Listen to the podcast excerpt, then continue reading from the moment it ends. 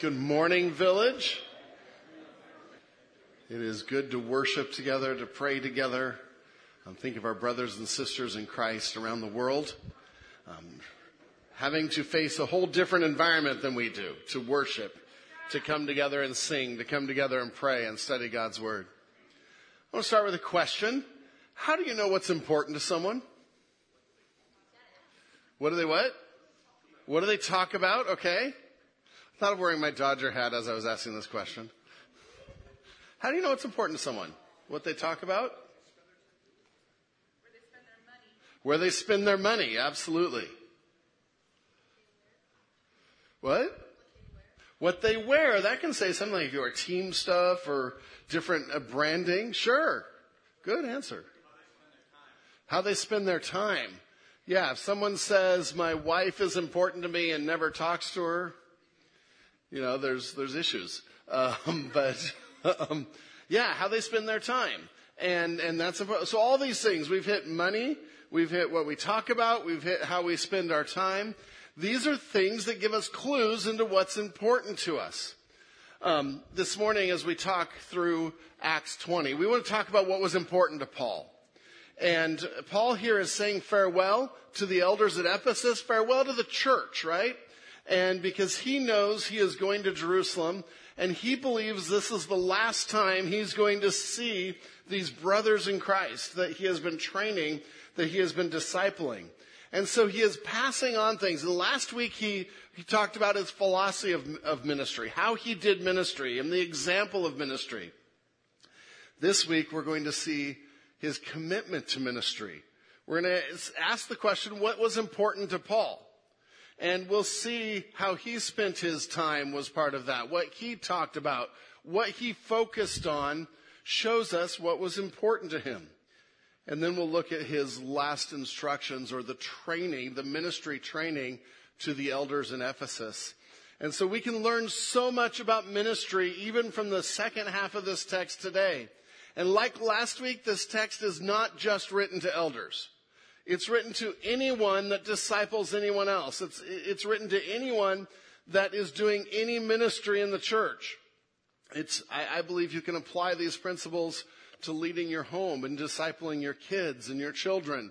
And so there are so many things here that these are principles we are to aspire to, that we are to strive to reproduce. And so the first question is, what's important to us? What's important to us? Augustine, uh, uh, one of the stories about Augustine is that he once had a dream and a repeated dream that he would approach the gates of heaven. Now, this is Augustine's dream. I'm not saying there's gates in heaven. I'm not saying there's someone you have to talk to to get in. This is his dream, okay? Good on that? Um, he comes, approaches the gates of heaven, and angels stopped him before he could enter and said, Who are you? He responded, Christianus ego sum. I am a Christian in English. No, said the angel. You are a Ciceronian. Here we judge people by what interests them, and you have interest only in the classics. Books. Augustine claimed that as a result of the dream, he changed his habits and devoted much more attention to the scriptures and to living for God. It's a dream. So, so don't take away. Pastor Ron said we're going to be judged by how we spent our time as we come into the, the gates of heaven and whether or not we get in or not. Heaven is only a result, and being part of the kingdom is only a result of whether we believe in Jesus Christ. And we know that. But Augustine here was struggling with what's important to him. How does he spend his time in this case? What does he spend his energy on? And, and this is his, um, sanctification process where God is saying, if it's, if it's on other things other than me, if other things are taking a priority other than God, then God isn't your priority. Then God isn't what's most important. And so as we come to the text today in Acts chapter 20, we find Paul answering that same question. What's important to him? Where did he spend his time and energy and thoughts and, and, and prayers? So turn with me to Acts chapter 20. Acts chapter 20. And as we, we looked at the first section last week, 17 through 21, we're going to be looking at verses 22 through 38, the rest of the goodbye today. And, and I've titled this uh, A Good, Hard Goodbye. Because Paul is, these are good friends. He, it's a good goodbye, but it's hard because they're good friends and he won't be seeing them again.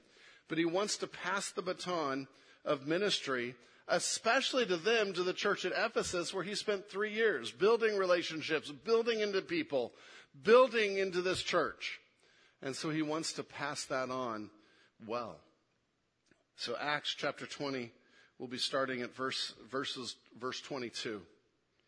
And the first section there is Paul is single-minded, putting God's work above all else. Paul is single-minded, putting God's work above all else. What's important to Paul? The work of Christ, the gospel. That supersedes everything else. And actually, as I was studying, we could go to 20 different passages in the New Testament and see the same thing. We just happen to be in Acts today. And, and the other thing that's interesting to me is this is Luke recording this, a friend of Paul's, not Paul. And so if this wasn't true, Luke would be like, nope, that, that's not what actually happened. So this is one of his closest friends recording what Paul was actually like. And so we start with, with verse 22. And, and so Paul is single-minded, putting God's work above all else. And then through these verses, he lists some things or he shares some things that don't stop him from the word, from the word, from the work of Christ. They won't deter Paul from the gospel, from doing what God wants him to do. So we start with verse 22. And now, behold, I am going to Jerusalem. Remember, he's on his way back from the third missionary journey and he's come back just beyond Ephesus to Miletus, brings the elders down. From here, he is going to get on a boat and he's going to head to Jerusalem. Some, uh, stop on the way, but he's going to head to Jerusalem. He's probably taking an offering that was collected for the church at Jerusalem for some troubled times, taking that back, but he knows that trouble probably is waiting for him in Jerusalem. And that's going to be confirmed in our text next week. And so starts, and now behold, I am going to Jerusalem, constrained by the Spirit, not knowing what will happen to me there. And so right from the start, he says, I'm going to Jerusalem. God is wanting me to go. Constrained is this idea of compelled or forced. Um, it's, it's actually the same image as being bound in chains. And he's using it as a symbol to say, once the Holy Spirit has pressed on him what he should do, once he knows about the work that God wants him to do, he can't do anything else. That's what he has to do. He's constrained to do that. He's compelled to do that. And we see Paul's commitment to following God's work. His commitment to following the Holy Spirit. The idea of being tied up by the Spirit so he can do nothing else. And he was strongly convinced that this was God, what God wanted to do. And the last phrase, not knowing what will happen to me there. How many of you like uncertainty? You know, we're gonna, we're gonna drive home and it won't, it won't matter if we know we're gonna get home or not. Won't matter if we know whether we're gonna get an accident or not. Or maybe you're going on vacation and you're like, I don't know where we're going, we're just gonna drive that way. And that actually sounds like a pretty cool vacation to me. But, um, but uncertainty in those things, okay, we can handle. But what about uncertainty of work. You don't know whether you'll have a job next week. What about uncertainty of health? And we don't know what God's doing there. And, and, there's all kinds of uncertainties that we deal with that I haven't met very many people that are like, I love uncertainty. I love thinking there's trouble around the next corner, but I'm not sure. And Paul says, I don't know what's going to happen to me in Jerusalem. I have this sense that it's not good. I have this sense that I'm not going to see you again. But I'm going to go anyway because God's work is more important. And so uncertainty, letter A there, uncertainty won't stop him from going where God wants him to go. I think in your notes I just have words to think of. What won't deter Paul from God's work? Uncertainty uncertainty. He didn't know what trials or sufferings would be there. He didn't know if it would lead to his death, and that was quite a possibility. That's not just, oh, I might die there. No, it was a real possibility that this could lead to imprisonment and death. And it did lead that direction. But he was gripped by God And that was what one of the, the scholars uses that word gripped, and I love that word. He was gripped by God and could do nothing else. That is a life of laser focus for God, of being single minded for God. And how many times do we want all of our ducks in a row and we want to know everything that's going to happen before we serve God in a certain way or before we take a risk for God, before we step out and do anything? And when it comes to following Christ, when it comes to doing His work, don't let uncertainty stop you. Because there is no such thing as uncertainty with God. That's only with us. There is no such thing with uncertainty with God, as uncertainty with God. So why not step out in faith for God? Why not do his work? And so Paul starts by saying uncertainty won't deter him. The next verse, danger won't deter him, or difficulties and unsafe circumstances won't stop. 23. Except that, so he said, I'm not knowing what will happen to me there. 23. Except that the Holy Spirit testifies to me in every city that imprisonment and afflictions await me. I'm not sure what's going to happen, but it's probably jail and beatings. That's sort of what the verse says. And you know what? I'm gonna go. Because again, Paul is so gripped by the Spirit and so gripped by God that he won't let those things stop. What an example to the Ephesian elders. To, to say, this is how you walk with God. This is how you're sold out with God. We love the phrase, I'm sold out for Jesus. But that means uncertainty doesn't stop us. That means danger doesn't stop us. That means the, the next two things don't stop us. And, and this is hard in a world where we love safety. We love safety, and as parents, we think one of our highest priorities for our kids is to keep them safe. And I'm going to challenge you this morning and say that's not your highest priority as a parent. Your highest priority uh, as a parent isn't to make safe kids, but to make disciples. And that might mean taking some risks. That might mean helping them step way out of their comfort zone. That might mean trusting them to God out of your sight sometimes. And, and, and so Paul here is like danger that's not going to stop me. Trials. When, when we face trials, we can shut down from ministry. We can shut down from doing God's work. This is me time. I need my safe place. Not making fun of any, well, I am. Um, and we shut down with trials because we think the world's all about us. And God's saying, I want to use your trials for me. Don't waste your trials, but use them for God. Danger, being afraid of what's going to happen. We don't have to because again, God is not a God of uncertainty. So how do we begin to get past this idol of security and safety? Start to step out of your comfort zones in simple ways. Start to try things for Christ that you haven't tried. You know, it might be talking to a neighbor that you're just afraid to talk to about the gospel. And it might mean this week going and knocking on their door and saying, how are you? How are you doing? Thanksgiving's coming up. Anything I can pray for you about? Thanksgiving, Christmas, anything you need? And that might be out of our comfort zone. And some of you are thinking that that's not an issue of safety. It's just being a good neighbor. Well, it's hard. It can be hard. Maybe it's talking to a coworker about Christ. Maybe it's looking at the next mission trip we do and saying, I'm going to go on a mission trip. Even if it's out of the country and I don't think it's safe. That's a, that's a God thing, not an us thing. But start by stepping out of your comfort zone because the gospel and the work of Christ is more important. It's more important than our certainty. It's more important than our safety. That's what it means to say this is most important.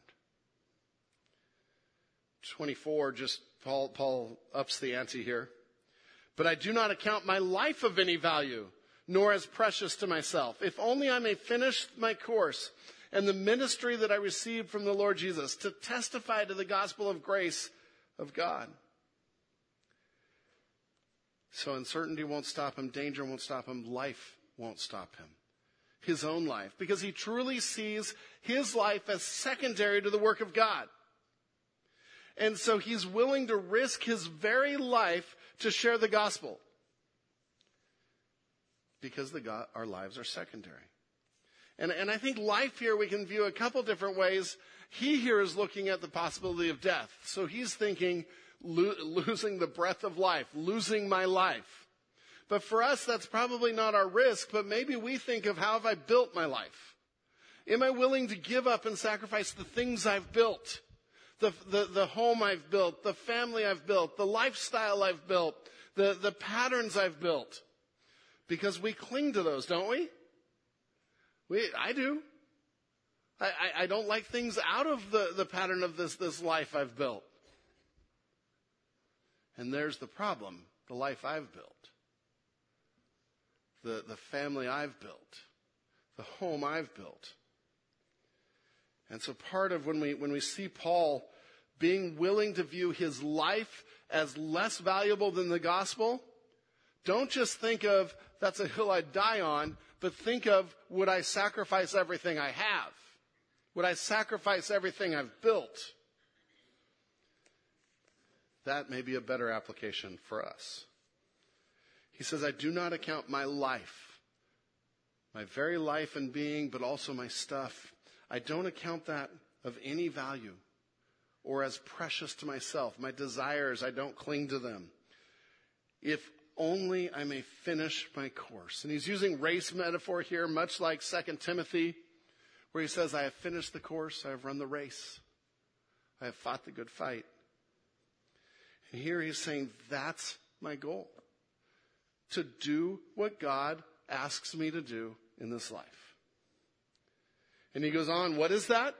It's what I received from the Lord Jesus to testify to the gospel of the grace of God. This village, this is what makes a life worth living. Uh, you, you can pursue stuff, you can pursue toys, you can pursue leisure, you can pursue having a, a great job that gives you time off for your great work-life balance so you can have fun and do what you want. And none of that brings lasting meaning. It's fun for a while, but that's not a life worth living because it doesn't last. Sharing the gospel, discipling a brother and sister for Christ, being there to sit with someone that's crying, being there to encourage and comfort and laugh with those that laugh and weep with those that weep, that is a life of significance. That is a life worth living. But oh, oh, we settle for less by pursuing our own desires.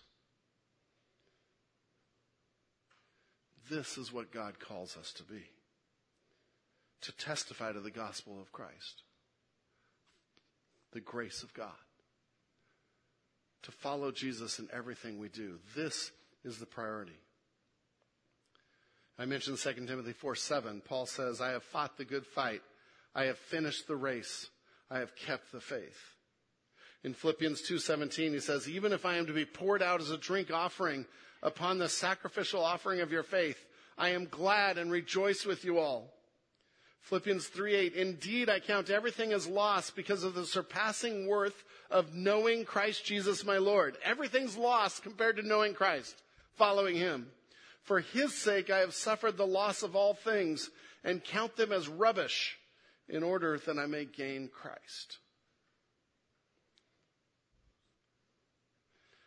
And so this means to sacrifice my wants, my protection, my security, my desires for the cause of Christ. We sang that song this morning, The Cause of Christ. And that's a hard song. I love that song, but it's a hard song to sing because every time I sing it, I'm like, is this really me today? Am I willing to sacrifice anything for my Lord? And I hope it is. I pray it is. We sing it because we want to affirm that. But to live this way for Christ means to give up our lives for Christ, to die for Christ, means I will use my life as a tool for Christ, not to build my own pleasure. My life is a tool for Christ, not my ultimate goal. And so then that gives me a better mindset. How can God use my circumstances? How can God use my life? Whether it's long or short, how will God be glorified in what I do? And, and my, my fear this morning, as you've heard me talk about this, this is, it, it can be like, well, that's what pastors are supposed to say. Live for Christ, all in for Christ. But we see it over and over in Scripture, and I pray that the example of Paul says this is how you should live. This is how I should live. Do I give a thought during the week to how each moment glorifies God?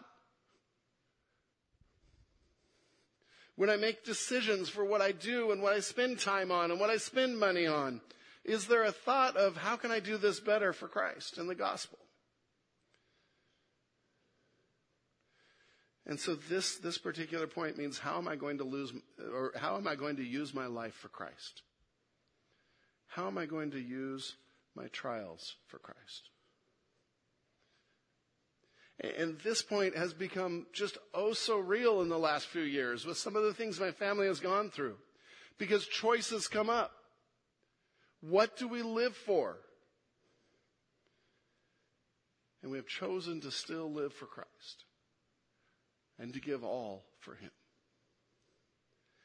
That is what Paul is saying here. I think of Jesus' parable of the kingdom when he says the kingdom is like a treasure in a field. Remember that one? So it's just, it's just one or two verses. Kingdom's like a treasure in a field. A guy finds it, is amazed by it, so he goes and sells all he has and buys the field for this incredible treasure. That's what we're talking about here. I, am not, I'm not trying to be a killjoy and saying, let's ruin our lives for Christ. What I'm saying is, if we sell everything that is earthly and temporal for the kingdom for Christ, the treasure is far greater. I, I, hope we understand what Jesus is offering here by sacrificing self for the kingdom is a better life. Not your best life now, but a better life that has meaning for all eternity, that has significance. This is what Paul wants to get across to the Ephesian elders. Because this is the model for anyone in ministry. Serving in ministry. How can I use my life? How can I use my stuff? How can I use my experiences? All to further the kingdom of God. He goes on, 25 to 27. The last thing in the list of things that won't stop him from serving God or won't deter him friendships or relationships. And, and again, we're not saying don't have friendships and relationships. It's not what we're saying. We, fellowship or community is one of our core values. It's a gift of God to the church. But if that becomes most important, it becomes an idol and keeps us from serving God, right? And so here in verse 25, and now behold, I know that none of you among whom I have gone about proclaiming the kingdom will see my face again. He said, for, none of you, for the last three years, we've lived together, we've served together, we've ministered together. You have been my closest friends. I know that if I follow God on this path, I will not see your face again. That's sobering. That is commitment to doing God's work, even over the comfort and the joys of friendship. And he goes on to say, Therefore I testify to you this day that I am innocent of the blood of all. Weird thing to say after, after saying they won't see him again. For I did not shrink from declaring to you the whole counsel of God. And, and, and the idea of that statement, it, it's, a, it's an idea of a watchman, probably taken from Ezekiel. And what he's saying is, I was watching out for you, and I was willing to tell you that you needed Christ. I was willing to tell you that that trouble and eternal destruction is what awaits you without Christ. I was willing to say the hard things. And so uh, the idea of a watchman is if the watchman sees the enemy coming, danger coming, and says, watch out, it's coming, wakes everyone up.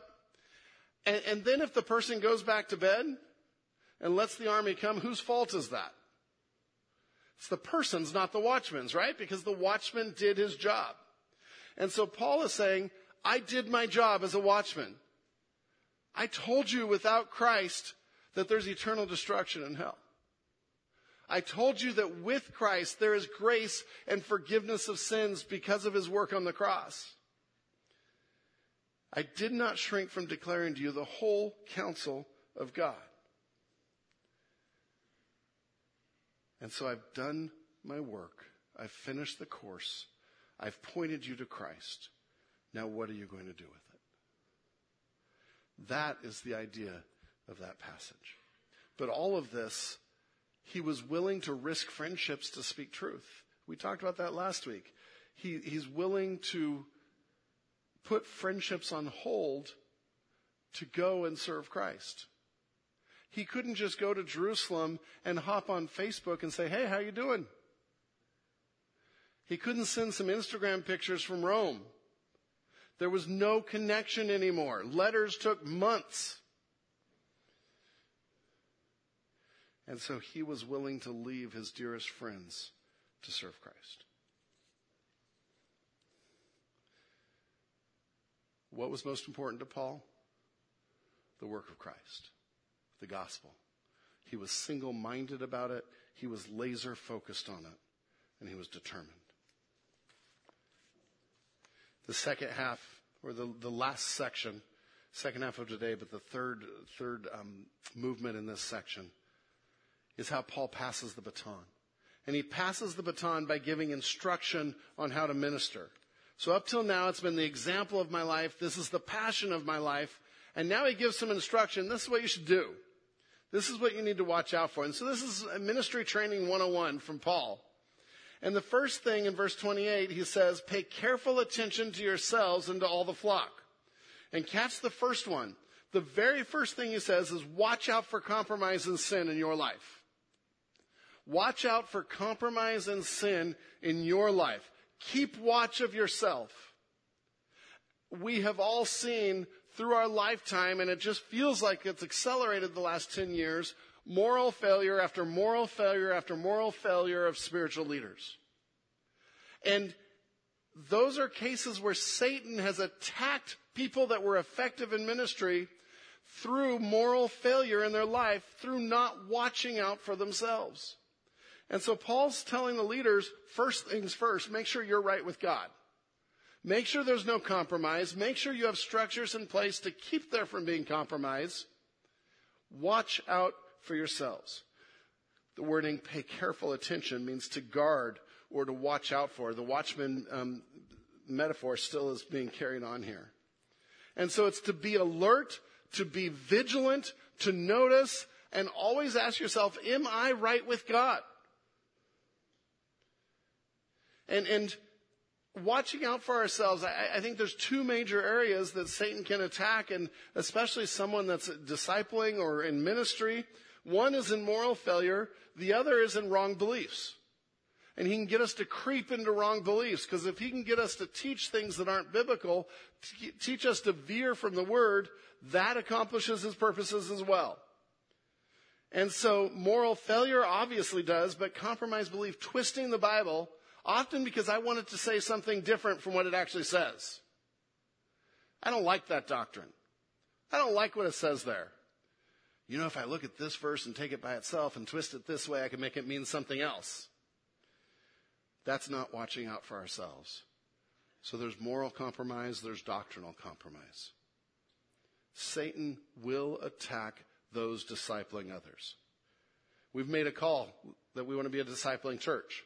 We want to disciple others. And in some ways, that's a call to experience Satan's attack. But again, the focus is worth it. A life worth living is worth it.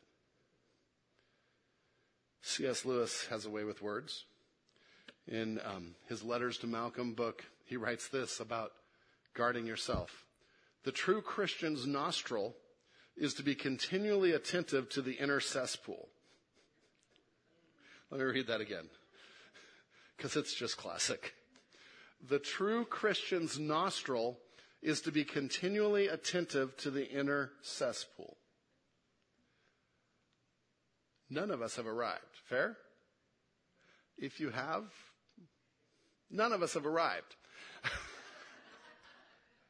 and so we are all fighting sin. We are all fighting things inside of us that Satan is trying to bring out of the cesspool into the open and trying to make control our lives. And we need to be constantly pushing that down. But then the second thing he mentions there, pay careful attention to yourselves and to all the flock. Lean into watching out for and shepherding God's church.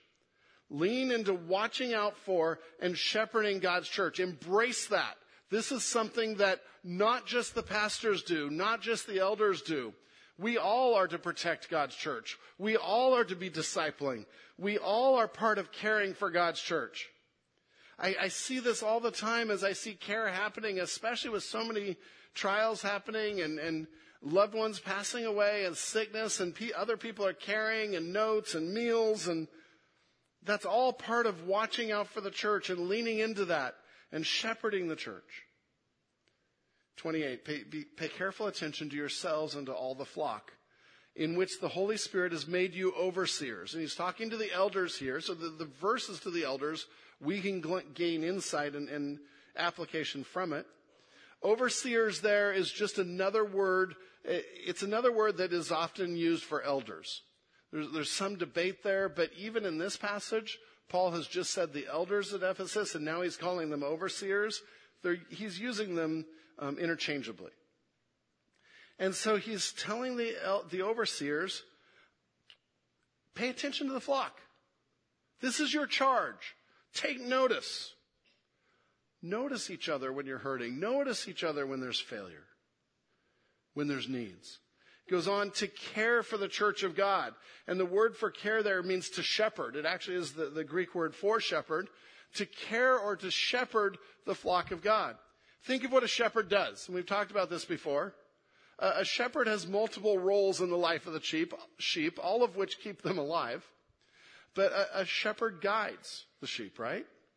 A shepherd protects the sheep from intruders, from danger. A shepherd leads the sheep to food and feeds the sheep. A shepherd cares for the sheep. So guides, protects, cares, and feeds. That becomes a great illustration of what we are to be when we are in ministry. What we are to be when we are discipling. When we are caring for others. And so a shepherd, an overseer, is always on watch for potential dangers.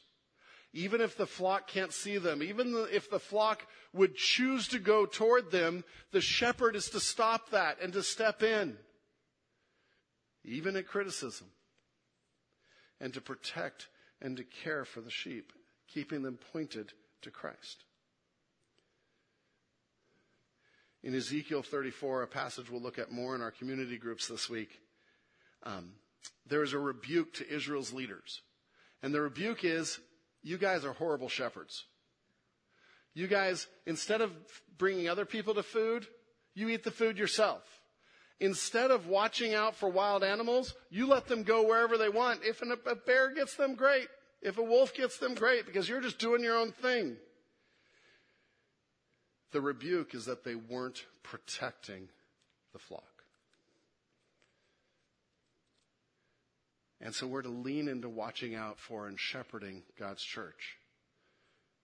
And the reason is the last part of that verse, 28, to care for the church of God, which he obtained with his own blood. Which he obtained with his own blood.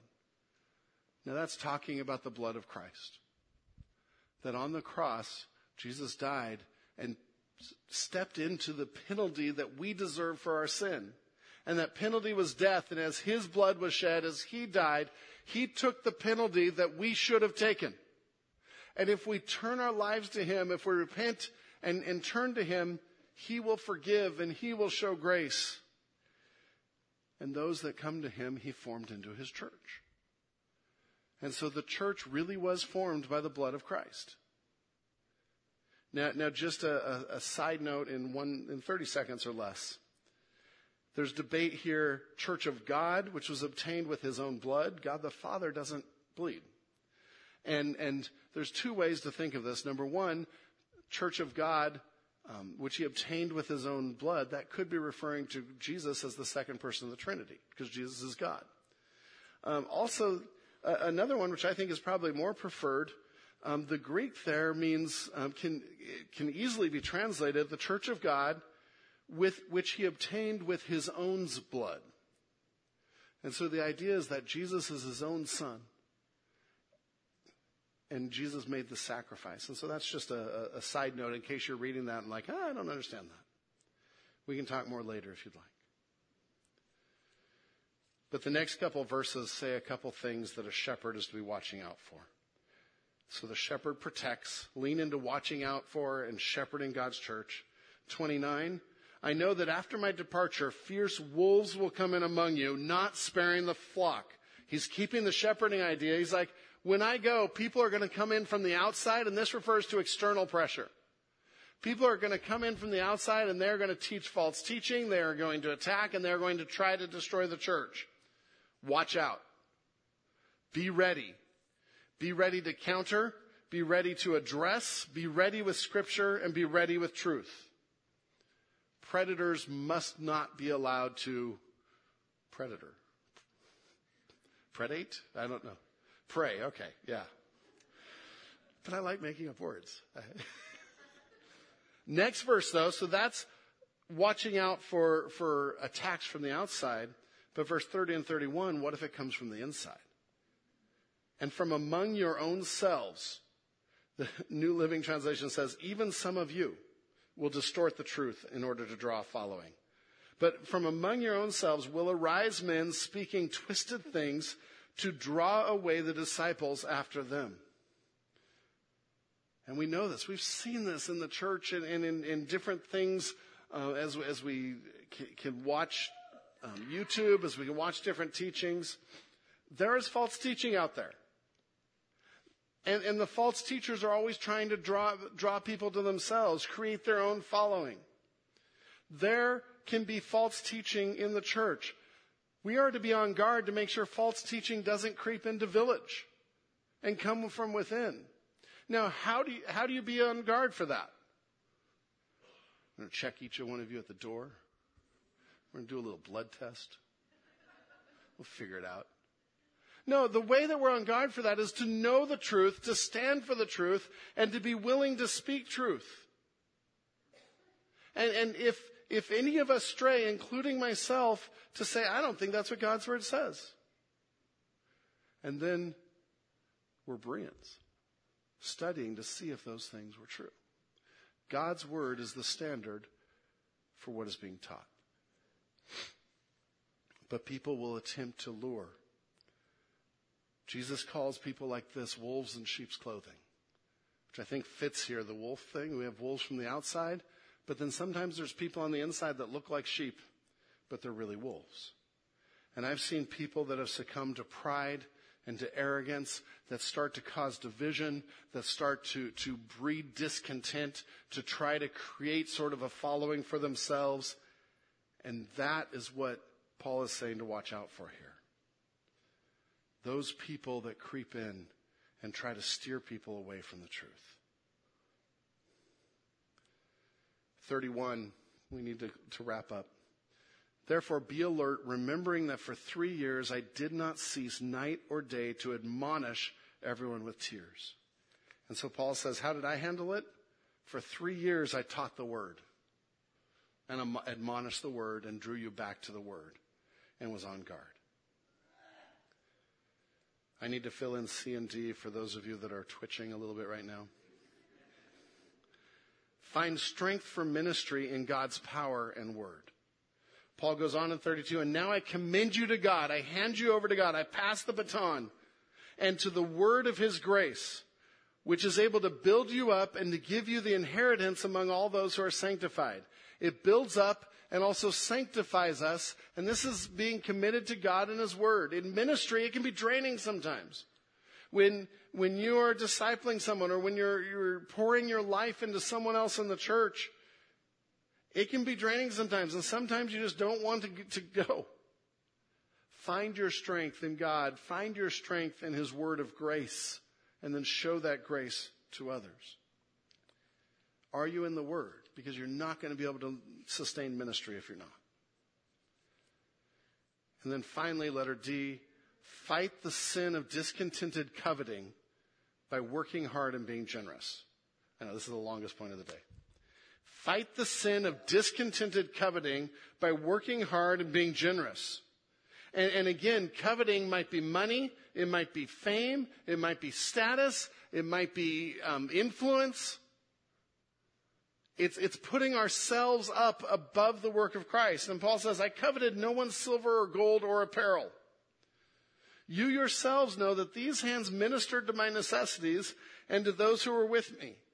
In all things, I have shown you that by working hard in this way, we must help the weak and remember the words of the Lord Jesus, how he himself said, it is more blessed to give than to receive. And so Paul's dealing with a couple of other pitfalls of ministry. We can fall into coveting, wanting something back for ourselves, wanting a claim, wanting to, to even get approval. And he's saying, no, this isn't about you. This is about the work of God. And one of the great ways to combat that is to be generous, to seek to serve others. And so then we have Paul's good, hard goodbye at the end, sort of the conclusion, 36 through 38. Worship team, if you can come up while I read this. And when he had said these things, he knelt down and prayed with them all. So they're meeting at Miletus, the city right below Ephesus. He says a hard goodbye. And they kneel down and they pray. And I can picture them praying for Paul's future ministry. I picture them praying for what's about to happen in Jerusalem. I picture him praying for Ephesus and the church there, and they're building up in prayer. And there was much weeping on the part of all. They embraced Paul and kissed him. The wording there is they, they kept holding on to him. Being sorrowful most of all because of the word he had spoken, that they would not see his face again. And they accompanied him to the ship. And so in the end, Paul says goodbye because he is convinced that he is to follow God more than convenience, more than relationship, more than what he wants. And they release him. And it's a hard goodbye, but it's been a good goodbye. And, and I think of this is what brings meaning to life. I already said that. Elisabeth Elliot in Through the Gates of Splendor had just a great statement. I have one desire now to live a life of reckless abandon for the Lord, putting all my energy and strength into it.